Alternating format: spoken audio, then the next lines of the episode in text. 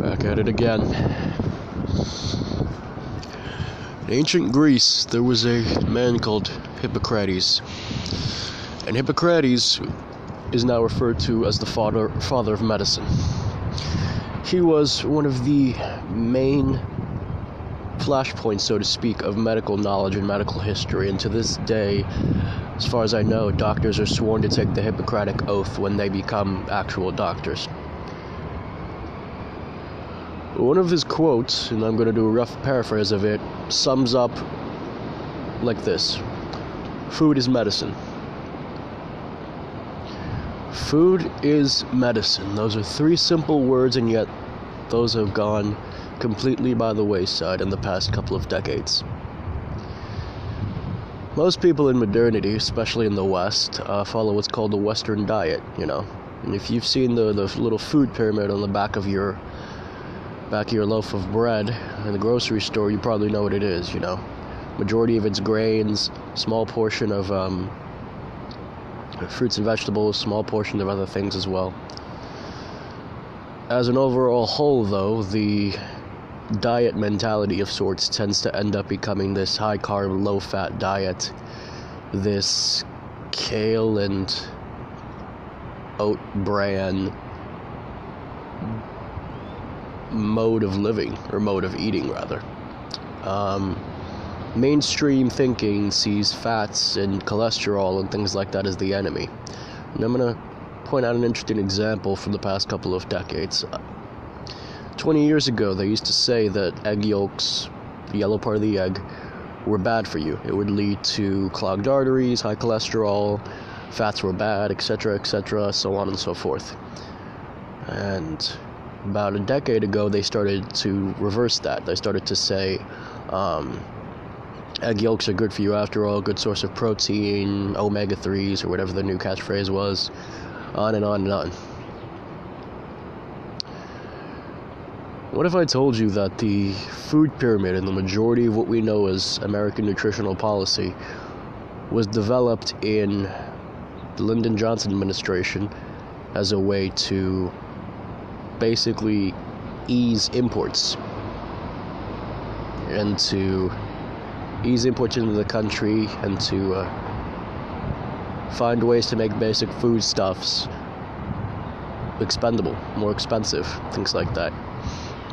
You notice, even within what we have now, we no longer have actual real sugar.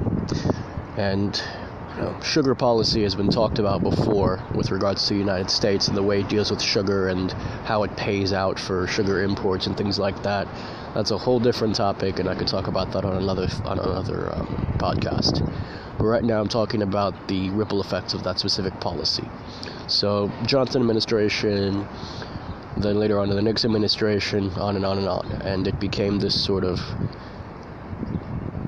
high grain, high fructose corn syrup lifestyle. And you notice it's in every single thing we, we eat nowadays.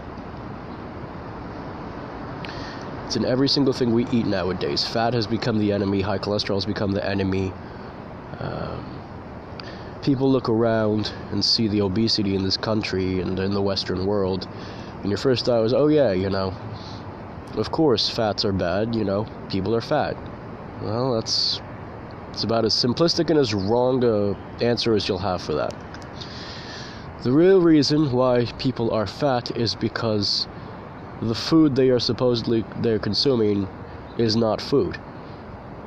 All the junk food, all the pastries, all the cakes, it is not real food. It's not an act the cakes that they eat aren't actual real whole cakes. It's a combination of heavily processed sugar, high fructose corn syrup, and whatever chemical nonsense they've cooked up in the laboratory nowadays. That's the tricky part. There's an entire field of science right now as we speak devoted to modifying the genetics of food, to modifying the way we taste, the way we smell food. I used to think this was just a side effect of uh, of modernity and of everything else. But then I recognized more and more as time went on that it was all planned. It was planned so corporations could make a couple of bucks. It's planned so to genetically modify it. Think about it. Whenever they talk about vaccination programs for third world countries, or whenever they tell Europeans and the West stop having extra children because of overpopulation, the Malthusian theory, they're not doing it out of a sense of nobility. They're not doing it out of the goodness of their hearts. They're doing it because they want control. They want to control the way you eat, the way you live, how you operate in life. And don't get me wrong, in our chaotic world, order is much needed. But the kind of order that they're promoting and preserving via their food policy, via their globalist mentality, and it is all globalism, don't get me started, don't get me wrong on that. Everything we have is connected to modernity.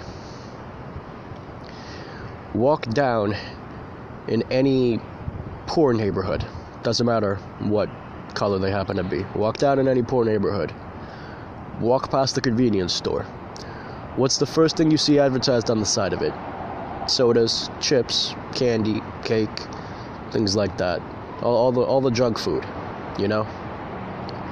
Whenever you see whenever you see actual genuine home cooking, real authentic home cooking, it tends to be the older generation. The ones who grew up with their grandparents or parents cooking for them and making real food and you know learning how to preserve that which they cooked, learning how to budget well with real food. Or in some countries you'd go to the actual butcher to get actual meat. You'd go to the you know, the baker to get actual bread and things like that. Not anymore. In our processed modern world, our heavily globalized, heavily sanitized life, we no longer have that anymore. The good thing about drawing parallels is you can start drawing parallels to everything else, you know? Everything is getting encroached upon. Every old tradition that worked and that did well for us is getting encroached upon. Now, some of you are wondering what, he's, what is he rambling on about with tradition and globalism? When it comes to food, the real tradition about food was that fats were and are necessary for human brains to evolve, namely the fats found in animal proteins. Your meat, your chicken, your liver, your actual fish, your eggs, um, your fresh dairy, raw milk, those are what you need. You need a low carb, high fat diet. Because don't get me wrong, ancient civilizations did have carbs, they did have grains, but in relatively small amounts. The majority of what they ate, most of them, obviously it would vary based on the region and what crops were around and so on and so forth. But the majority of them, in some way, shape, or form, whether it was fish, whether it was um, cattle, whether it was pork, uh, they would have the majority of it would be fat and animal proteins. There's a reason why you would learn to hunt. You would learn the spear. You would learn swords. There's a reason there was hunting parties. There's a reason for everything that our ancestors did.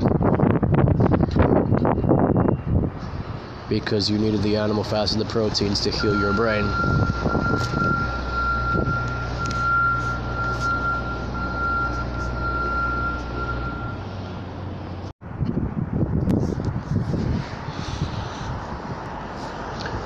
There's a movement called ancestral eating or paleo or low carb high fat things along those lines. And that's where we'll find part of the answers. I first learned about this sort of thing via a movie called fathead and if you're looking to watch it you can watch it for free on tubi or on youtube a couple of sites like that.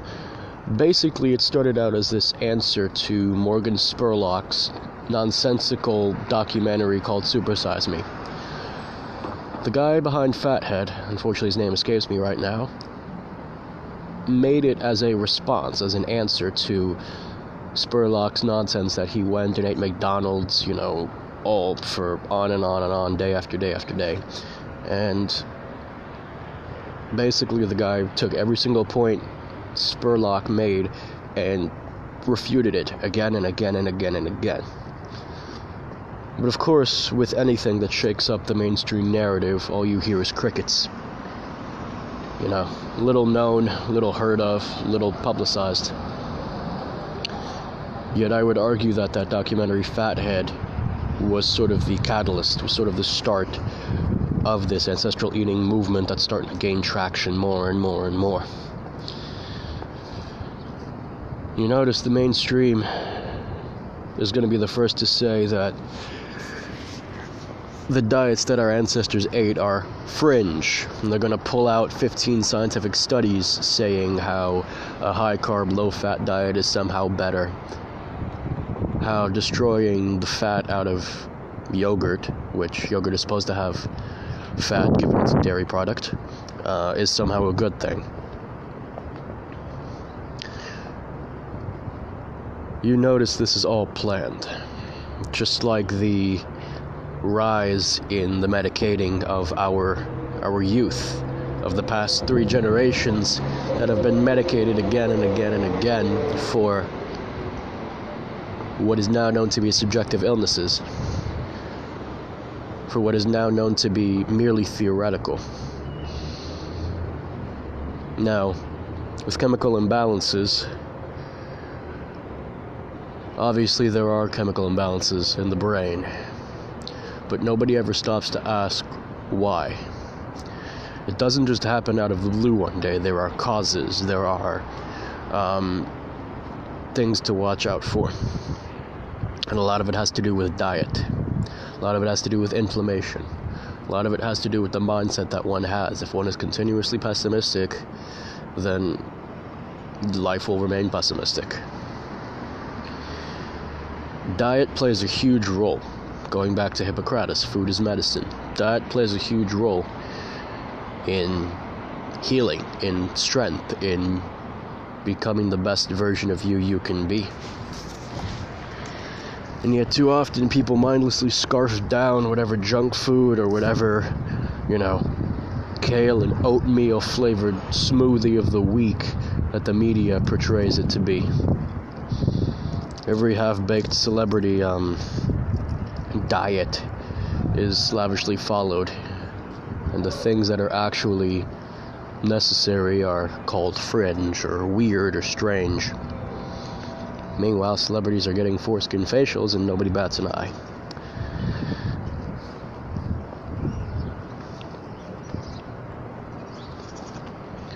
So, where do we go from here? Well, my good friend on Instagram, the Holistic Psychologist, is a great page to start if you're on there. The movie Fathead is on this free website of movies called Tubi TV, T U B I. It's another good place to start. The paleo diet is also a great place to start. Um, you can look and see if that'll be right for you. Granted, every body is different, everybody will adjust and adapt differently.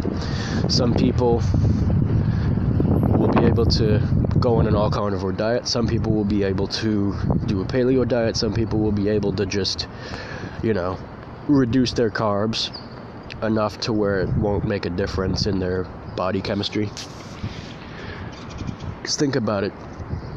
We've had chemistry and biology and psychology as separate disciplines. We've had the mind and body as separate elements.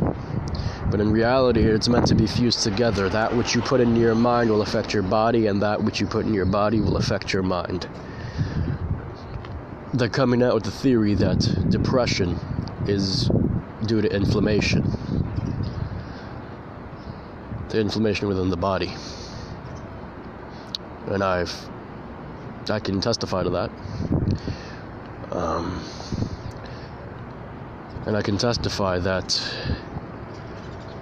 the eating habits I currently have aren't always the best.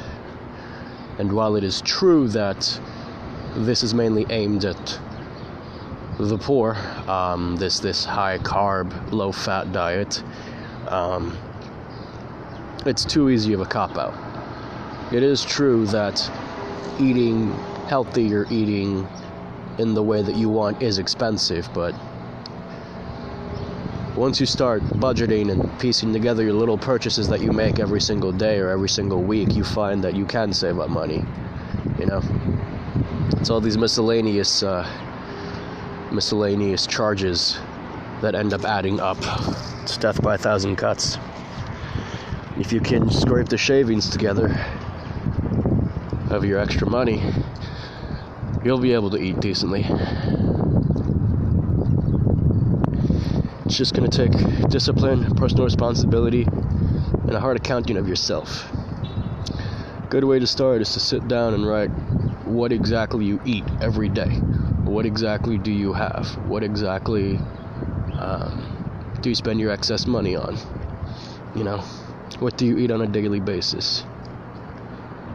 How do you want to change your body? Do you want to gain weight, lose weight, uh, gain muscle, um, feel more energetic, uh, just feel better all around?